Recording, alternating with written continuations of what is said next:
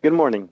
Today is Friday, September the 22nd, and we're studying the Bible study guide for the third quarter of 2023. The Bible study guide for this quarter is called Ephesians. And this morning, we're finishing lesson number 13. The reading for today is called Further Thought. Let us pray. Our loving Heavenly Father, Lord, we thank you for this preparation day that you've given us. We ask you, Lord, to take advantage of this day and use it to prepare ourselves for your Sabbath as it comes this evening. We ask you to please send us your Holy Spirit as we study this Bible study guide. In Jesus' name, amen. First, we're going to read from Ellen White in the Spalding and Magan collection. An army in battle would become confused and weakened unless all worked in concert. If the soldiers should act out of their own impulsive ideas, without reference to each other's position and work, they would be a collection of independent atoms. They would not do the work of an organized body. So the soldiers of Christ must, must act in harmony. They alone must not be cherished. If they do this, the Lord's people in the in the place of being in perfect harmony, of one mind, one purpose, and consecrated to one grand object, will find efforts fruitless, their times and capabilities wasted. Union is strength. A few converted souls acting in harmony, acting for one grand purpose under one head, will achieve victories at every encounter. What is the significance of Paul's labeling himself an ambassador in chains? Ambassadors often played challenging roles during wartime, so Paul's self description fits the context of his military metaphor. Ambassadors were to be treated with respect due to the person or country that sent them. So there's a stark contrast between Paul's status as ambassador for the supreme ruler of the cosmos and the utter disrespect signaled by his chains, literally chain. However, since ambassadors would wear a chain of office, Paul's mention of a chain may be spiced with irony, in which he sees his chain as a decoration to be worn with distinction. And now we have four discussion questions to end the lesson for this week.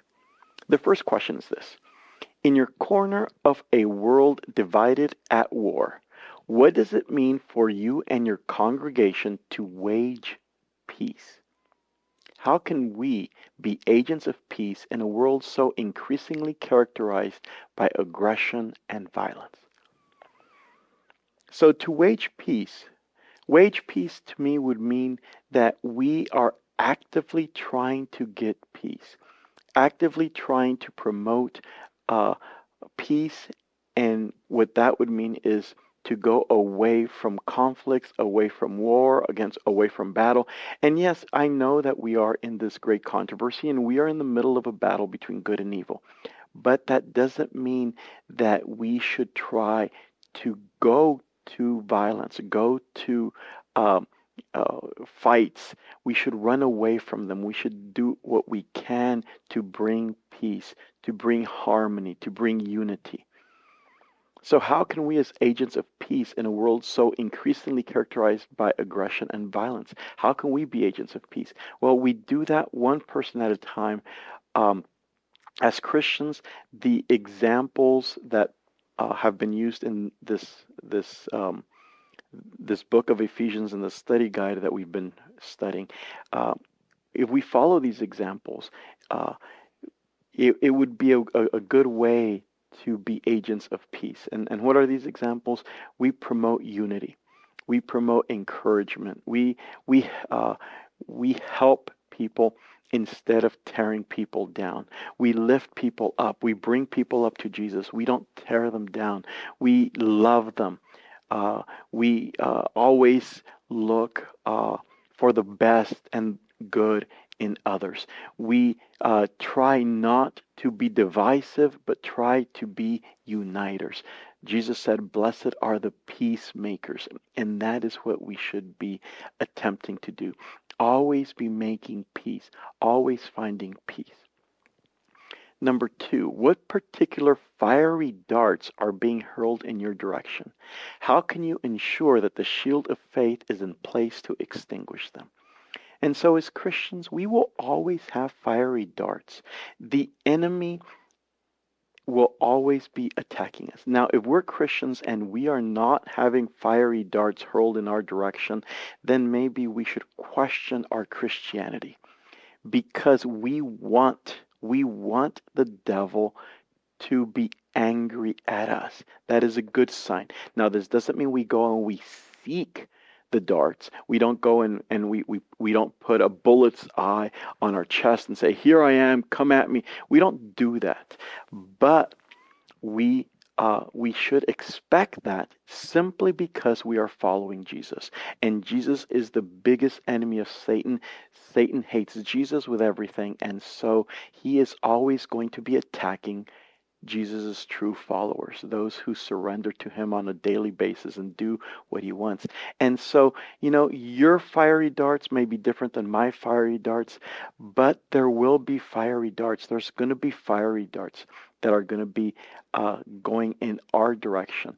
Uh, and so, what do we do? How, how do we uh, use the shield of faith to extinguish them? And, and so, I imagine there's many ways of doing this, and, and one way that, is, that that has worked for me is just to put my faith and trust that God is in control. God is going to take care of this, and so uh, when when fiery darts come to me, the the human nature is to uh, do what I can to defend myself or to attack or counterattack or punch harder. You know, they punch you in the face, you punch them harder. You know, that, that's a human nature. That's how the world does things. But when the fiery darts come to me, I go closer to Jesus. And so I get closer to Jesus. And so Jesus, I tell him, Jesus, you fight my battles. You fight what is the with the fiery darts that are coming and i'm going to use my faith in you and my trust in you and allow you to do your job and so the the best way the best the absolute best way for your enemy to be completely destroyed is for your enemy to become your friend and so pray for for those people who are attacking you. Uh, seek god for them. Uh, uh, and and if it if it becomes difficult ask god to help you love those who are spitefully using you those who are hurling the fiery darts in your direction those who are attacking you. Always love them. Always speak words of kindness speak words of love pray for them and let god work and and you know god will work in his own way in his time and sometimes uh, things will happen in a fantastic way in which the problem will get resolved. God will work it out, and the people who are are casting these fiery darts at you, and you will become friends, and things will go well. Other times, they, uh, you know, it, it just it, it it happens that um uh well not the best thing thing thing happens um, and and so uh, and, and and what I mean by that is sometimes you know God takes care of things in in in its own way. You know we we have examples in the Bible of of uh, you know the people who hurled uh, fiery darts at Moses, uh, and how the God caused the ground to open up and swallow them. That is a horrible thing, and we we never should want that to anybody who is throwing darts at us. Uh, you know, um, as as uh, as Jesus was was was traveling one day, uh, his disciples said, "Should we cast down fire on those people?" And Jesus said, "No, no, don't cast fire down. Don't, don't you shouldn't even want to cast fire down on those people." So our attitude should always be an attitude of love, of trying to pray for, or praying for them and trying to help them and trying to love them. And sometimes it just won't be possible. That is not your decision or my decision. That is God's decision. It wasn't Moses who said, I want the, the, the ground to open up and I want these people to perish. It wasn't him that said that. It was God's decision. And so sometimes God will lead in, in, a, in a way that's not, you know, that what we would rather not have, you know, uh, and God knows what he's doing. And so our faith, the shield of faith, should be in God, that He will do what is best in that situation, and we should concentrate on surrendering to Him, spending time with Him, and getting closer to Him, developing a closer relationship with Jesus. Number three, we sometimes speak of prayer warriors. How might we conduct prayer ministry based on Ephesians 6 8 18 through 20, and I'm going to read that. Ephesians 6, 18 through 20 says, Praying at all times in the Spirit, with all prayer and supplication. To that end, keep alert with all perseverance, making supplications for the saints, and also for me, that words may be given to me in opening my mouth boldly to proclaim the mystery of the gospel, for which I am an ambassador in chains, that I may declare it boldly as I ought to speak. So, uh, how can we conduct a prayer ministry based on this? Well, prayer in all times. It says, in all times in the Spirit with all prayer and supplication. You know, prayer should not be something that we do once a week, that we do even once a day. It's something that we should be doing all the time. The Bible says, pray without ceasing. That means that we should have an attitude of prayer all the time. You know, uh, have you found how difficult it is for you to do something wrong while you are in prayer? And so, as we spend more time in an attitude of prayer to God, we will find that we do less things that are wrong. I'm not saying we're going to be perfect. We're always human and we will be falling, but we will fall less as we spend more time in prayer with Jesus. And we have that attitude of prayer.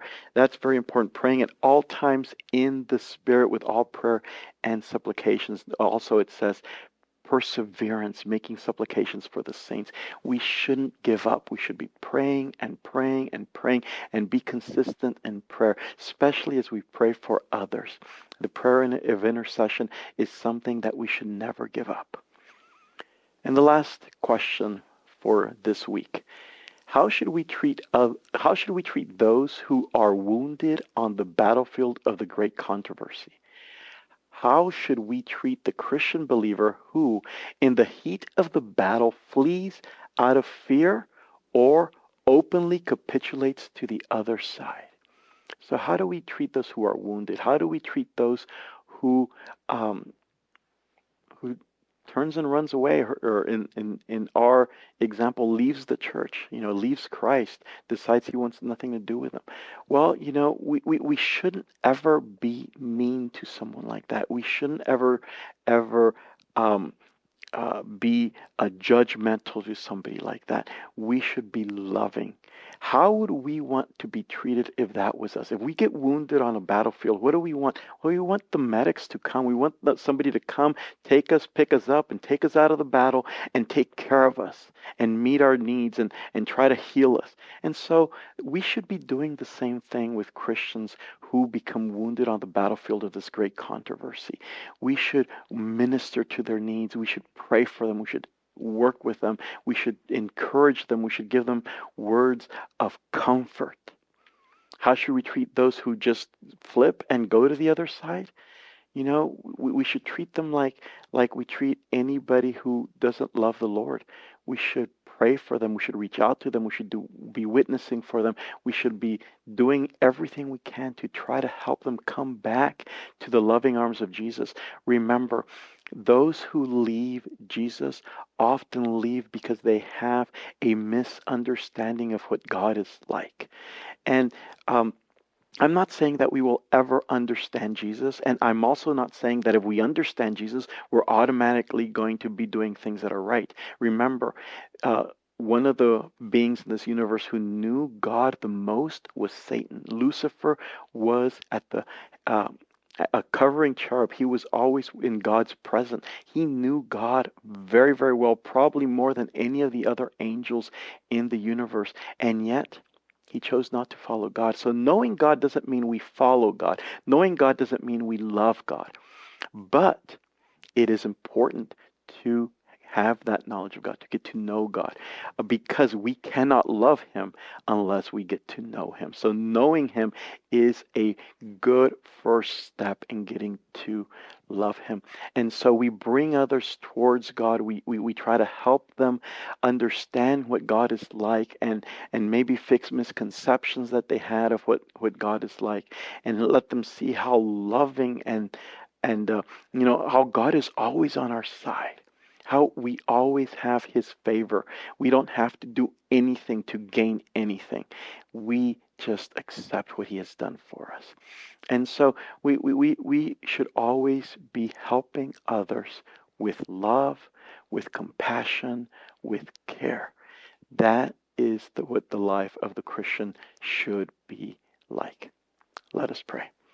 Our loving Heavenly Father, Lord, we ask you to Fill us with your love, that we may love others the way you love them, that we may care for them the way you care for them, the, that we may be interested in their salvation more than anything else. Help us to pray for them and and uh, and and do whatever we can uh, for their salvation.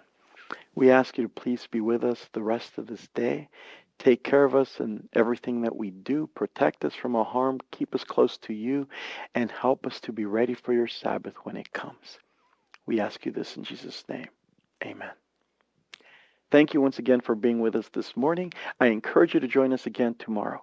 We are starting our last lesson of this study guide, lesson number 14 on the book of Ephesians. Thank you, and God bless you.